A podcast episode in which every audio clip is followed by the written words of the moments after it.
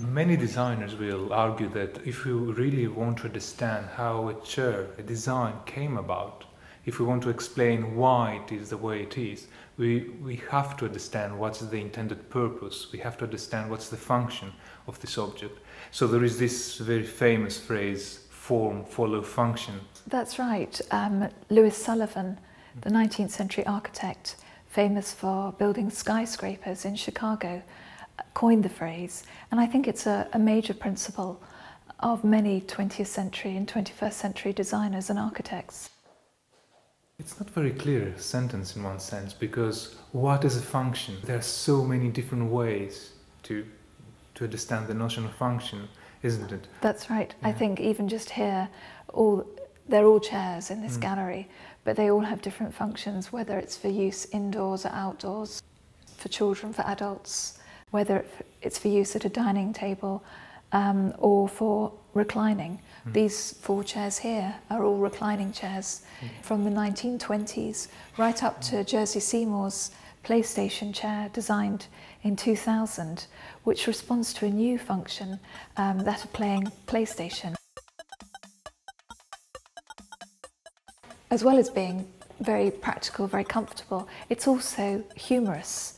Mm. Um, so in some ways, um, him designing this chair is um, a comment on what we do with our lives, a comment on, on, modern, on, life. on modern life, on today. Um, and it does have a sense of humour. And I think that brings in the idea of um, a function can be pleasure. It can be about enjoying an object. Um, after all, a, a chair when it's not being sat in, becomes a piece of sculpture within your home. There is also economic function, of course. That's uh, right. So there are all these different uh, variety of meanings.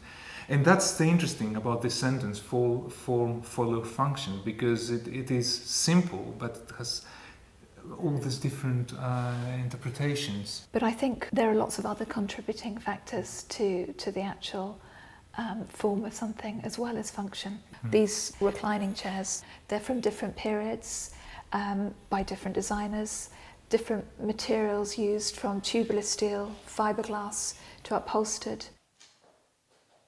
You can have the same function, which is to design a recline uh, chair, uh, and still you produce different solutions. Yes. Isn't it? So if you have two designers with the same specification of the function, it is very likely that we're going to have two different chairs. So here we have a very clear example uh, actually why this relationship between form and function is not a linear clear, straightforward relationship. I think it still is a great starting point for a designer mm. to think of the function and also with that the user. So rather than it being something in the abstract, you're thinking of who's going to use this chair, mm -hmm. who's going to engage with this object.